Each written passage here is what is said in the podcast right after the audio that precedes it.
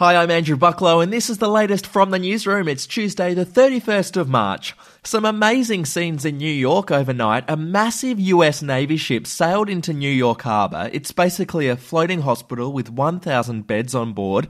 It's going to be used to treat non coronavirus patients, which will free up hospitals in the city to treat those with the virus. A makeshift field hospital has also been set up in New York's Central Park with 68 beds.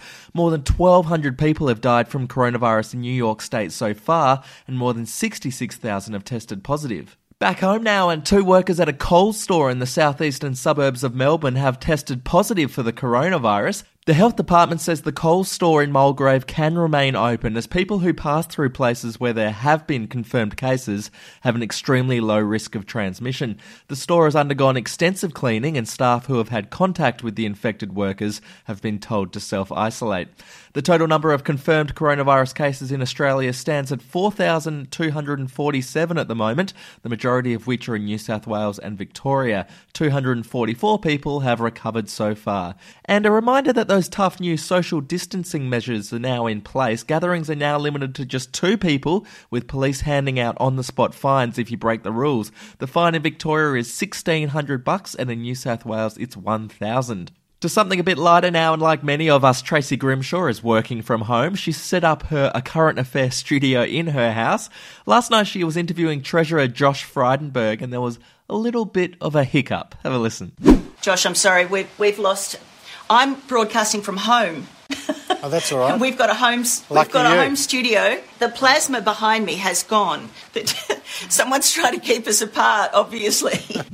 We'll take a break.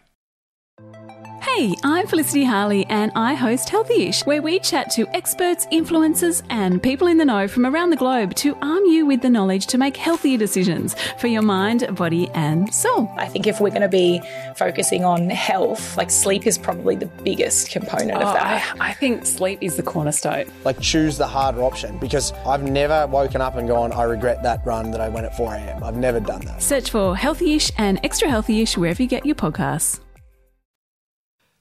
To the royals now, and Prince Harry and Meghan Markle have hit back at Donald Trump.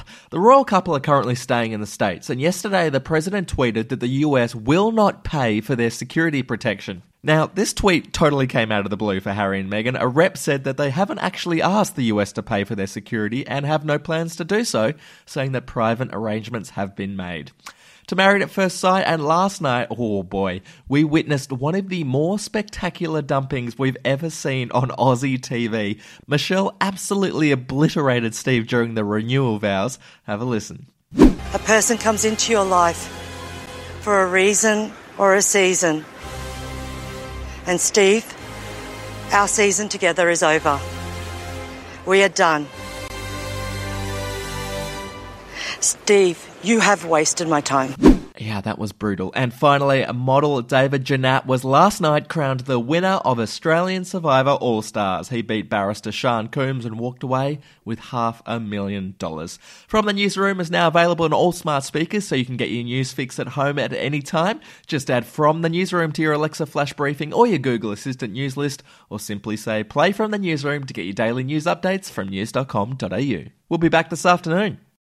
Are you ready to get an inside look at crime from someone who has investigated some of Australia's worst crimes? It was like Aladdin's cave. The luminol found bloodied footprints and bloodied handprints on a wall, so it's Yeah. just like a horror movie. Former homicide detective Gary Jubelin sits down with cops, crims, addicts, victims, small time cheats, and big town lawyers as they tell their incredible stories. My house got raided. Next thing you know, I got bail refused. Next thing you know, I'm on a truck to Parklea Prison. Listen to I Catch Killers early and ad free on Crimex Plus on Apple Podcasts today or wherever you get your podcasts.